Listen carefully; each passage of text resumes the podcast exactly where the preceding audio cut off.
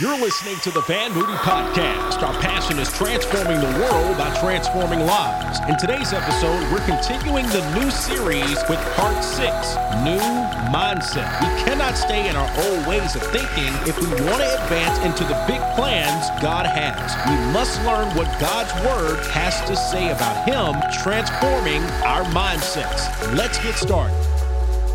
Happy Sunday, family. Thank you so much for joining us in worship today. You know, for the last several weeks, we have been in a teaching series called New. If you take a second to reflect and look around, it's clear that God is doing some new things in this season. And during this first several weeks of this teaching series, we have been focusing on how we are to prepare for the new. As a matter of fact, that was the focus of our seven day fast that we recently completed. Now we're going to turn our attention to mental health, mental fitness, and the new mindset that we need to have in order to embrace the new that God is doing. That's, in fact, what we're going to talk about this morning a new mindset. Come on, let's pray together. Our Father and our God, we are so grateful for this Sunday and this opportunity to lift our hearts and our hands and even, Lord, all of our challenges and questions to you.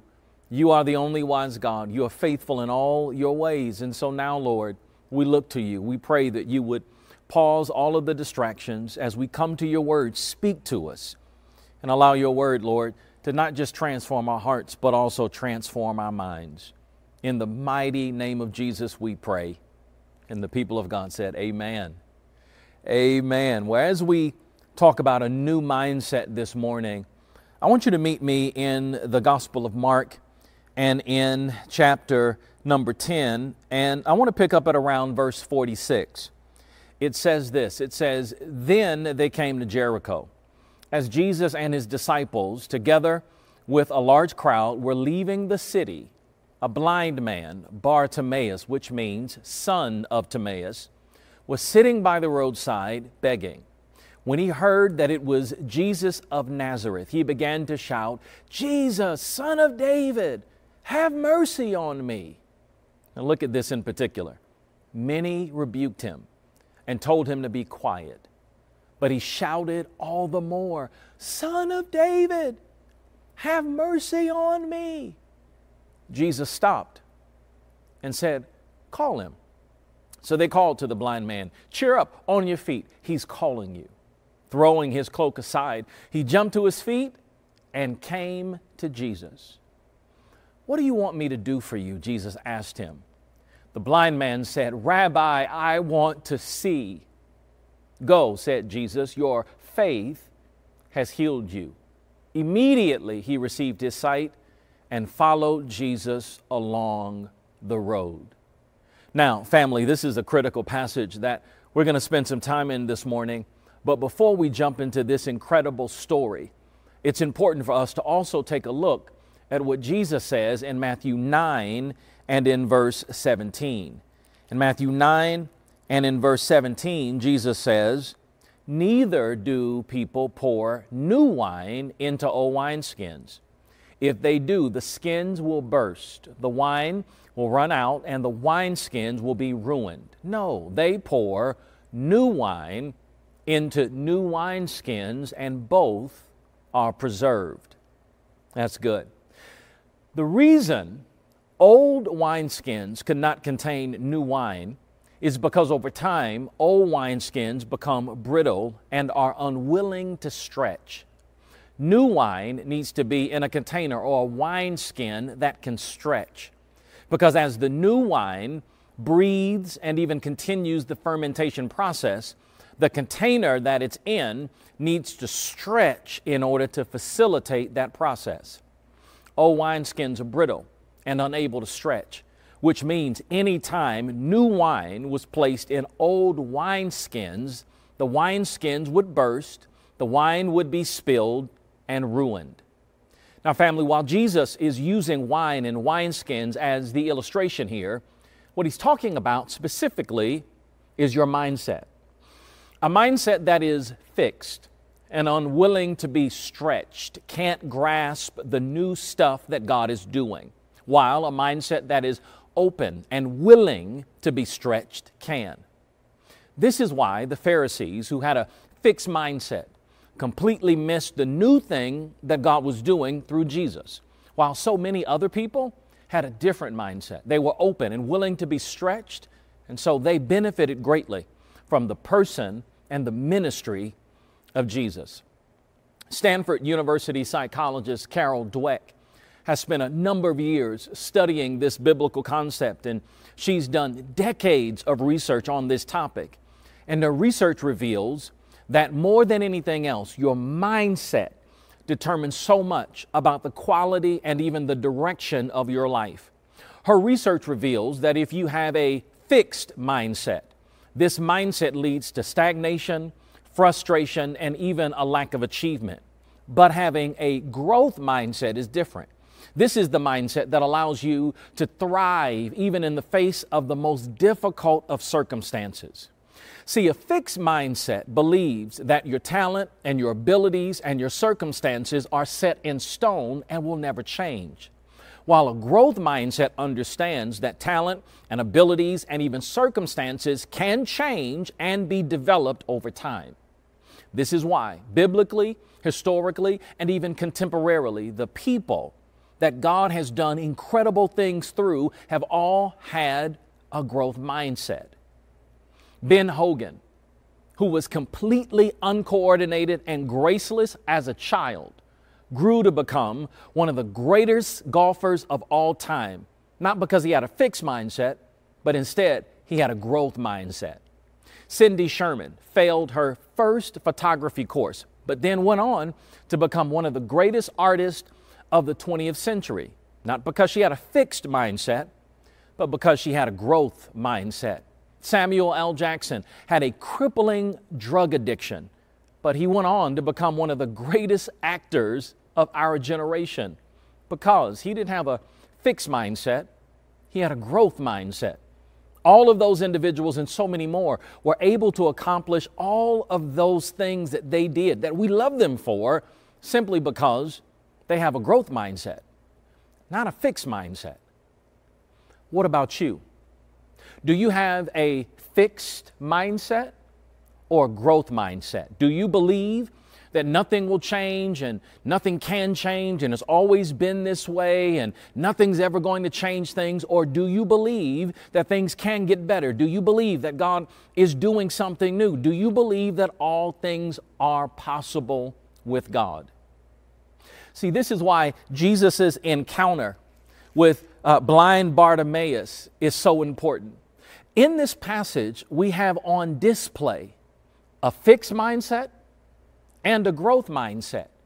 Recall when blind Bartimaeus begins to scream out to Jesus. There are people that try to tell him to be quiet. Those are the individuals that had a fixed mindset. Their mindset is, Why are you crying out to Jesus? Why are you calling to him? You are blind. You've always been blind. Nothing's going to change about that. They had a fixed mindset. But it's clear that blind Bartimaeus had a growth mindset. When he heard that Jesus was passing by, he knew that things could change, things could develop, that things could be different, that, that God could do something new. Blind Bartimaeus had a growth mindset. And that's a word for you.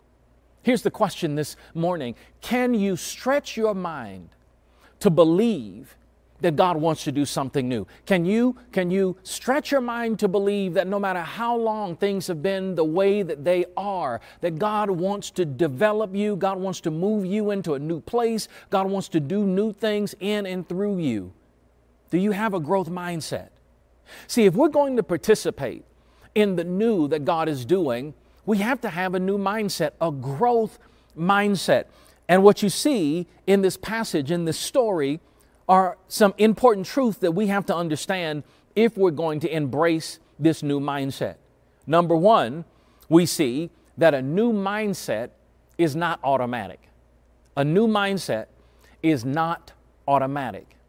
Now, this encounter between Jesus and blind Bartimaeus happened on the Jericho Road, and Jesus would often travel up and down this road. As a matter of fact, in Matthew 20, when Jesus heals two blind men, it's on this same road. In Luke 19, when Jesus has the encounter with Zacchaeus, it happened on this same road. when Jesus, in fact, responds to the lawyer's questions about who is my neighbor? And Jesus tells the lawyer the story of the Good Samaritan. The actual road that the story takes place on is this road, the Jericho Road. Jesus traveled, as a matter of fact, this road on his final journey from Galilee to Jerusalem. The point I want you to understand is that Jesus would often travel this road. And it was the routine as well, the daily habit of blind Bartimaeus to sit on the side of this same road and beg for money. So get this every day, he sits on the same road that Jesus would often travel up and down. Every day, he sits on the same road where Jesus has healed others. Every day, he is sitting on the same road where others have had a transformational encounter with Jesus. Yet, up until Mark chapter 10, no breakthrough, no transformation, no change has happened for him. Why? Because a new mindset is not automatic. The truth is, you can be in the same vicinity as Jesus. You can be around others that are experiencing healing and wholeness and still not have it for yourself. Just being around Jesus is not enough. Part of the reason why many people struggle in the area of their thinking is because they believe, well, if I'm around Jesus, if I'm in the vicinity, or if I'm, you know, getting connected to a church family, then my thinking will automatically change. But that's not the case. Let me show you something in 1 Thessalonians 5 and 23. It says this it says, May God Himself, the God of peace, sanctify you through and through. May your whole spirit, soul, and body be kept blameless at the coming of our Lord Jesus Christ. Now, this passage is extremely important because it shows us the, the different parts of our lives that God works in as He's saving us. Now, let me unpack that. What you must understand is that salvation is both instantaneous and progressive. That's important. I got to say it again. Salvation is both instantaneous and progressive. So, what do I mean by that? It means that we have been saved. The moment you open your heart and accept Christ as your Lord and Savior, our spirit is saved. We have been saved. But the instantaneous part is we have been saved. The moment we say, Jesus is Lord, I accept Him as my Lord and Savior, our spirit is saved. That happens instantaneously. But then there's another part of our salvation that is progressive. Okay? In the old church, it used to be called sanctification. We are being saved as it relates to our soul.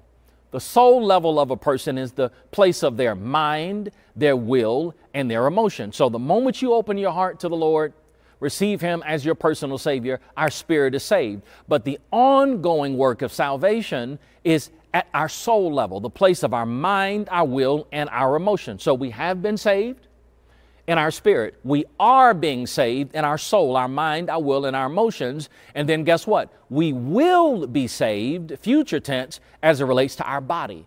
Meaning, when we get to heaven, we're going to have new bodies. The Apostle Paul talks about we know that if this earthly house that we dwell in is dissolved, we have a, a, tabernacle in the heavens, a building not made by man. Paul is talking about the new body that we will receive in glory. So I want to make sure that you get this. Salvation is both instantaneous and progressive. We have been saved. That means when you accept Jesus, our spirit is saved but we are being saved, meaning the ongoing work that God wants to do in our lives as He molds us and shapes us into the image and likeness of Jesus Christ happens at our soul level, the level of our mind, our will, and our emotions. And then we will be saved. After we get to the other side of eternity, we will receive new bodies. Now, I went through all of that because if you get that, then you understand Part of the reason why believers are saved, sure enough, if they were to die tonight, they would spend eternity with the Lord, but they still struggle here on earth, struggle with the wrong thoughts, struggle with the wrong mentality, struggle with the wrong response to situations, maybe struggle in what they say, or maybe uh, love the Lord but still have a tendency to do the wrong things, is because while they are saved in their spirit, there's still ongoing work that God wants to do at their soul level, the place of their mind, their will, and their emotions. Have you ever wondered uh, how people could love God and have a Holy Ghost good time on Sunday morning, but still on Monday struggle in certain areas? It's because of this very thing. Because a part of the ongoing work that God wants to do in our lives after the initial salvation experience is at the level of our soul, our mind, our will, and our emotions. This is why when you read the story of the nation of Israel, particularly after God blesses them and leads them, and you see how often they disobey God and how often they let God down and how often they even craved and want to go back to Egypt. It's easy to read that story and wonder, well, why in the world couldn't they get it right?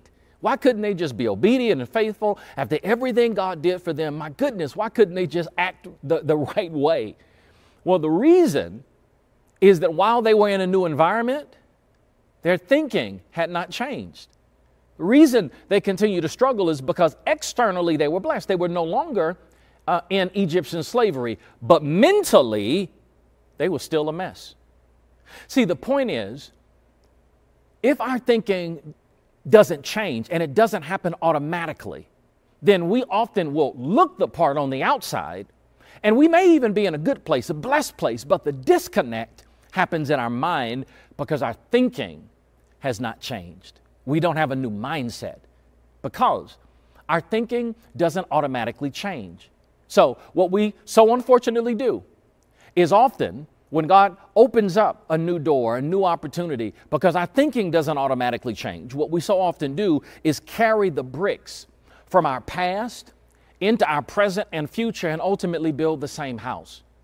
And what this looks like is that this is part of the reason why sometimes we can be in our blessed place, be in the best job, for an example, that God has for us, but then we think that the, the people around us on that job will undervalue us just like maybe the last job did. Or God could open the door for us to get into an amazing relationship, the right relationship. But then we think, well, they're going to mistreat us like the people in the last relationship did. Or sometimes God will open up a door and, and bring in new groups of people in our lives, the right group of people. But then we often will think, well, they can't be trusted because the last group could not be trusted. See, so many of us, if we're not careful, will sabotage the new things that God is doing because we will go into this new season or this new place with an old mind. And we will end up making the people in our present pay for the hurts of the people in our past because our thinking has not changed.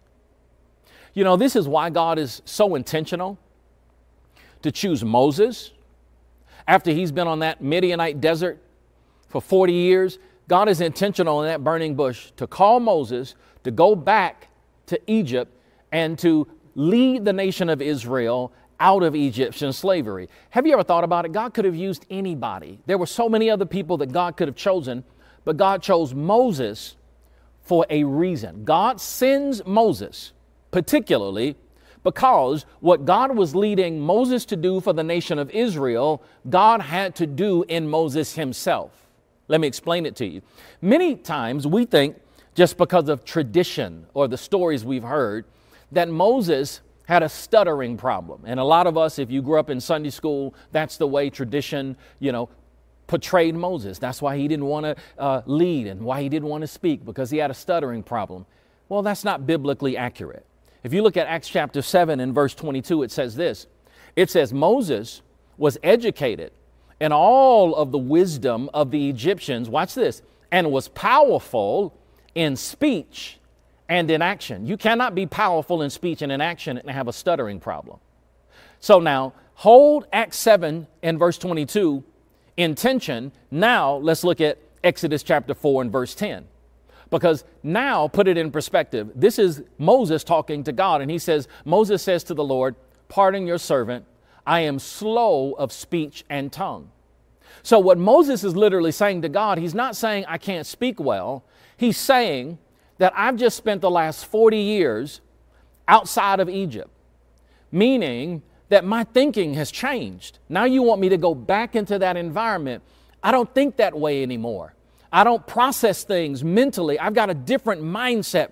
That's what Moses is saying to God. Not, I have a stuttering problem and I can't speak. He's saying, God, I don't even think the way that they, that they think anymore. And that ought to be your response to God as well. After God does the work that He wants to do in your mind and changes your mentality, that ought to be your response. God, I don't think that way anymore. Have you ever just done kind of a reflection over your life? And here's one of the ways that you can tell that you're growing spiritually, not just that you are doing certain things different, but also that your thinking is different. You ought to have moments where you look back over your life and say, you know what, God, I thank you because I remember how I used to think, but I don't think that way anymore. And if you allow God to change your mentality, then guess what? God may use you just like He used Moses to bring others out of that former place of bondage where you used to be yourself. But here's what you have to understand this new mindset it's not automatic. It just doesn't happen overnight, and it just doesn't happen by virtue of being saved. Here's the second thing that this story teaches us is that number two, a new mindset requires work on our part. Yes, it's not automatic. Number two, a new mindset requires work on our part. So please notice the circumstances that Bartimaeus is dealing with. Well, there are several. First, his name is son of Timaeus. That's what Bartimaeus means, which suggests it is quite possible that this issue of blindness was because of something maybe his father did. There was a, another instance where Jesus and the disciples come upon a man born blind and they raise this question who sinned? Was it because of his parents? So maybe the dominant thought for Bartimaeus and the people in his family is, well, his father was like that, and that's why Bartimaeus is like that. But also, he is around people that literally reinforce that, that thought that there is nothing that can be done to change his situation. These are the people that, that intervene. When he hears that Jesus is coming by and he begins to call to Jesus, these are the people with the fixed mindset that, that try to quiet him and tell him, don't worry about it, don't bother Jesus, because they think nothing's going to change. And perhaps, maybe even at some point, he thought to himself, well, I've been blind and I've been on this road all this time and maybe things will never change. I want you to notice what's happening around him also want you to notice what's happening in him. But Romans chapter 12 and verse 2 is real clear about the work that has to be done. I love it. it. it. says, and I want to show this to you in several translations to really make sure that we get it. It, it says in the NIV, do not conform to the pattern of this world, but be transformed by the renewing of your mind. Then you will be able to test and approve what God's will is, his good, pleasing, and perfect will. Now, that word transformed is metamorpho in the Greek, and metamorpho is the root word from which we get the English word metamorphosis. The, the same metamorphosis that a caterpillar goes through to become a butterfly. A caterpillar goes into that cocoon and literally changes, is transformed into a butterfly. When the butterfly emerges from that cocoon, you don't see remnants of the caterpillar, you see something totally different. That's what metamorpho means. When Paul says be transformed, that's what he's pointing to.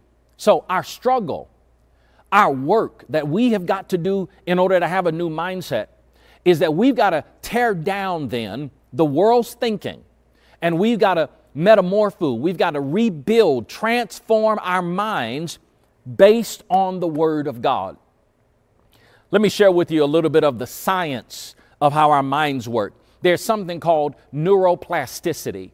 And neuroplasticity literally is our mind's ability to stretch. And neuroplasticity is about the fact that you can, in many ways, rewire your brain. You can change your thought life. You can change the way that you process through things, that, that new neurons and other things can fire and, and new connections can be made in your brain, you can literally rewire and change and transform your thinking process. That's been scientifically proven, and that's called neuroplasticity. This is, in fact, what Paul is saying. And Paul says this is so important. Paul says, until you do this, until you have a new mindset, he says, You will not be able to know what God's will is. He says, When you transform your mind, he says, then you will know what God's will is, meaning there's great things that God has in store for you. There's new things that God wants to do in and through you. but you won't be able to see it. You won't be able to discern it. You won't be able to connect with it until you transformed your thinking. I love uh, the amplified version when you go back and look at Romans 12 and 1, and it says, Do not be conformed to this world, this age. Then it gives an explanation. It means fashioned after and adapted to its external, superficial customs, but be transformed. There, that word is metamorpho, changed. How? By the entire renewal of your mind, by its new ideals and its new attitude. Here it is, so that you may prove for yourself what is the good and acceptable and perfect will of God, even the thing which is good and acceptable and perfect in His sight for you. Oh my goodness. I love the Amplified Version, but I love the message translation even better. I want to share that with you. The message says it this way Don't copy the behaviors and customs of this world, but let God transform you into a new person. How? By changing the way you think.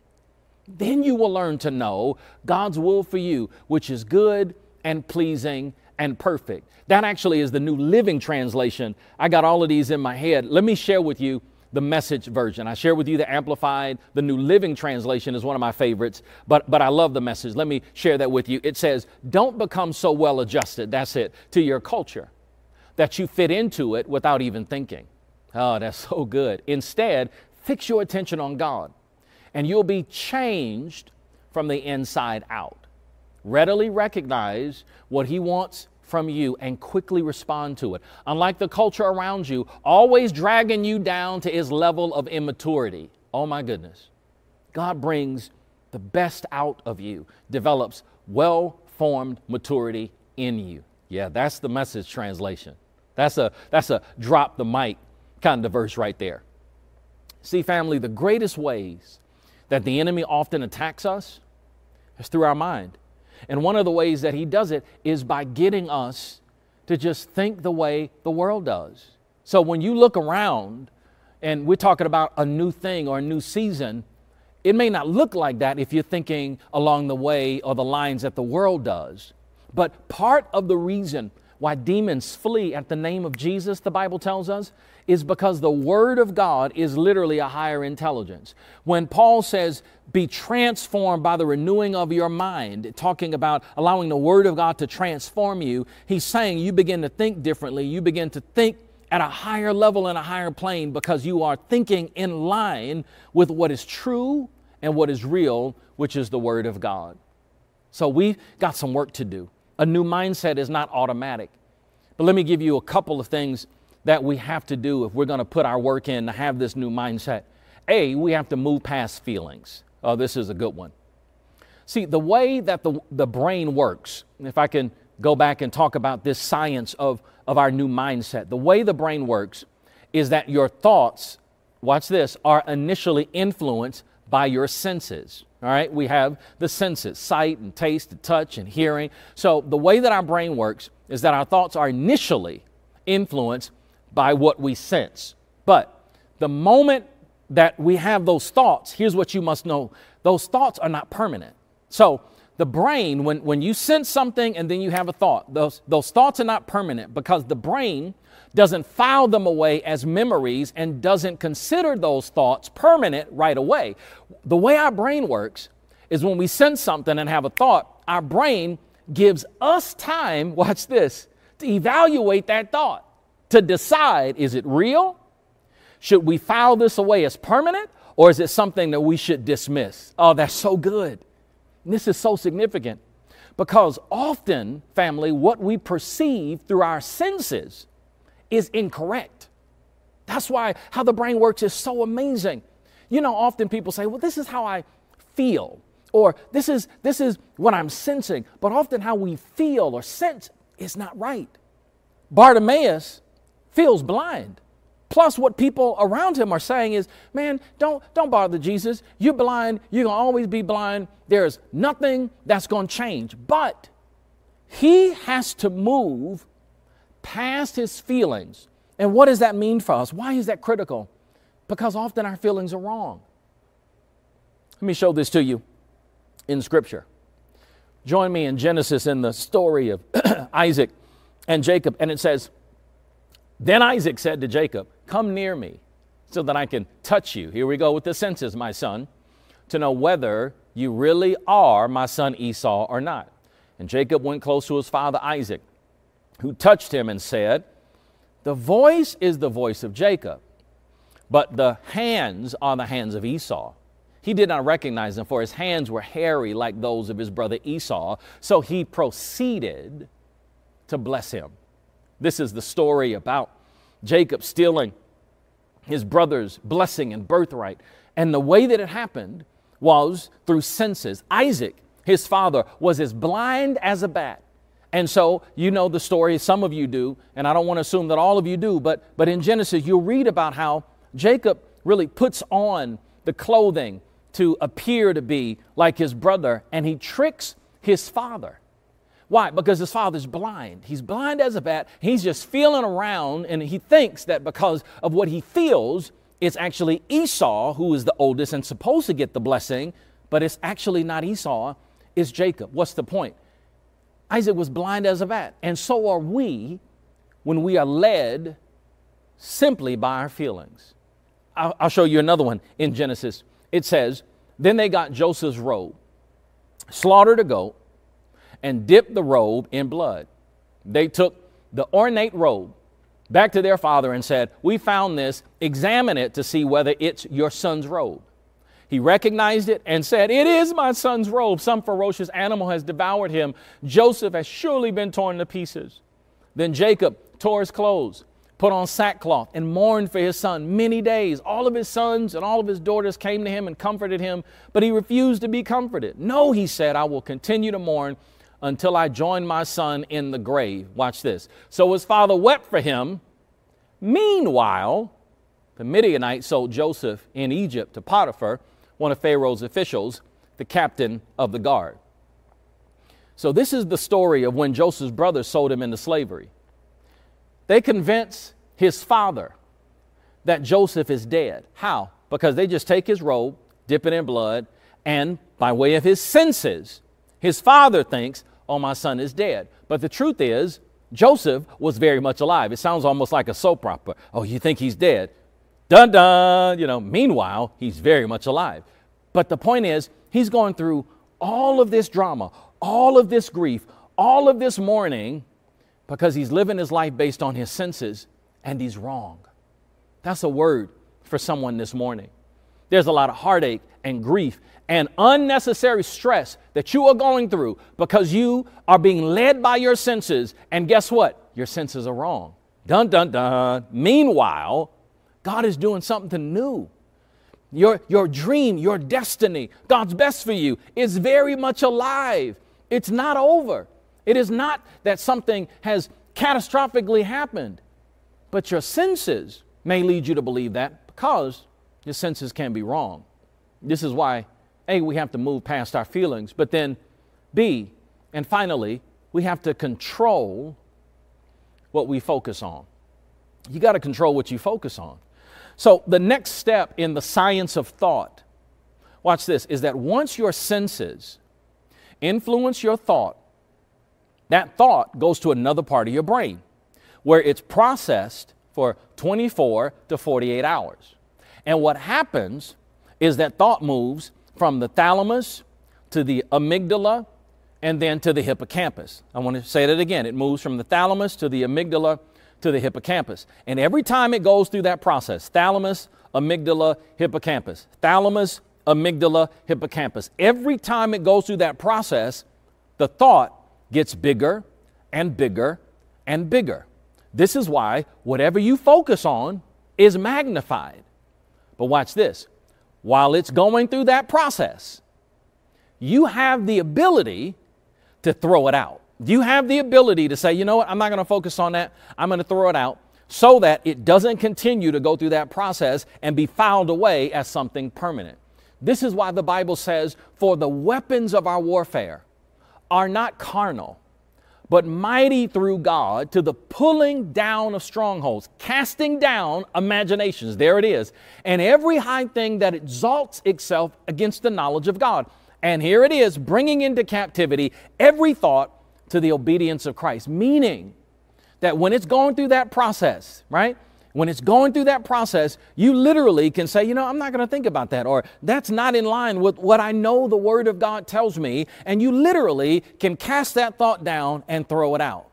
I love another translation of that same verse. It says, We use God's mighty weapons, not worldly weapons to knock down the strongholds of human reasoning. Wow. And to destroy false arguments. We destroy every proud obstacle that keeps people from knowing God. We capture their rebellious thoughts and teach them to obey Christ.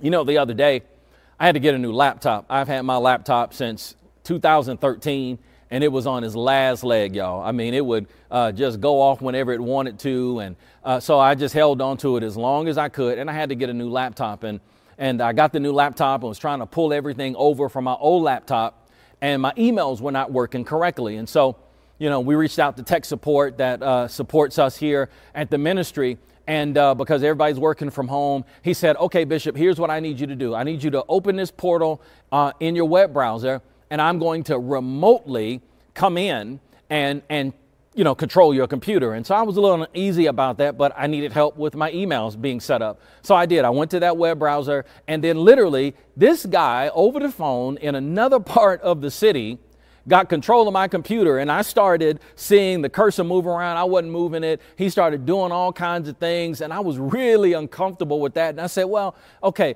all right, but just get my email set up. But then uh, I, I, don't, I, I don't feel comfortable with you having access to all my stuff like that. And he said, oh, well, don't worry about it, Bishop. When I'm done, you can just take this program and throw it in the trash. Oh, that's so good. See, oftentimes we just allow all kinds of foolishness and junk to get in our minds and just start uh, moving its cursor all around and controlling uh, our applications, if you will, and our life and our thought patterns. But what we have the ability to do is to take that junk and move it into the trash and to literally say, I'm not going to focus on that. That's not permanent. That's not the truth of the Word of God and what I know God do is doing right now or does in my life. That's that's trash. And so I'm gonna not allow that to run my life. I'm going to throw it in the trash and move on. See, Bartimaeus' family has to decide what is he going to focus on? He's got people saying, oh, don't bother Jesus, uh, be quiet, don't call out to him. But, but he knows that Jesus is passing by. He knows that with this growth mindset that things can literally change, but he has to decide what is he going to focus on? Is he going to focus on Jesus? Is he going to focus on the word, the truth? The way and the life, is he going to focus on that or is he going to focus on the junk? Is he going to focus on the lives of people with a fixed mindset? He focuses on Jesus. He has a new mindset, and that's what causes him to shut all of that other stuff out and to reach for Jesus. Now, here is the million dollar question. Since he is blind, how does he get to Jesus? Let me let you marinate on that. Because all the Bible says is he hears Jesus passing by, but he can't see him. So the million dollar question is if he cannot see Jesus, how does he get to him? I, I want you to wrestle with that because I'm teaching to some of you this morning, and you may not see the new thing that God is doing. You, you, you, may not see, it may not look to you like anything is changing, but remember as believers, how are we supposed to live? We are supposed to walk by faith and not by sight. How does blind Bartimaeus get to Jesus? He's got to key in on his voice. He's got to listen to the, to the word of Christ. And that's how he gets to him. And I love it. Jesus says, It's your faith that's made you whole. You know, another way to describe a growth mindset versus a fixed mindset is faith versus no faith. When you have a fixed mindset and you think that nothing's going to change, that's an indication that you are living without faith. But when you have a growth mindset and know that all things are possible, like blind Bartimaeus, if I can just get to him, I know he can make me well. That's a growth mindset because we know that faith is the substance of things hoped for, the evidence of things not seen. You may not see it, but you ought to sense it and you ought to stretch for it. Ah, family, this story and this passage and this truth is so good. Listen, I pray, I pray that you would take this word, allow God to not just transform your heart, but to transform your mind. We're in a new season. God is doing new things, but we need a new mindset to go along with it. And you know what? I may be talking to some of you that have not opened your heart to the Lord first. So before we can get to the progressive part of salvation that I was talking about a moment ago, we got to deal with that instantaneous part of salvation. So I want to encourage you today, right now, to open your heart to the Lord. Accept Him as your Lord and personal Savior. Allow that instantaneous part of salvation to happen and then step into the new process as God begins to give you a new mindset. There may be some of you who have opened your heart to the Lord, but you're not a part of a faith community. That's why the worship center is here. We're here for you. We're going to be opening um, our campuses in a few days, but even if you don't feel comfortable, to return to the campus. There's plenty of ways for you to connect and to be a part of our amazing faith community right there from the comforts of your own home. And we are working even behind the scenes to create even more ways that you and your family can connect with God, connect with us, and be discipled digitally. Don't allow distance to be an excuse for you to not grow in Christ, to become the person not only that Christ wants you to be, but that you need to be. Family, it's decision time because we need to be connected to our Heavenly Father, but we also need a new mindset. God bless you. I am so excited about this new teaching. I cannot wait until next week. Take care. We hope you've enjoyed this message from Bishop Van Moody. For more information about Van Moody Ministries, please visit vanmoody.org. Thank you for joining us and have a blessed week.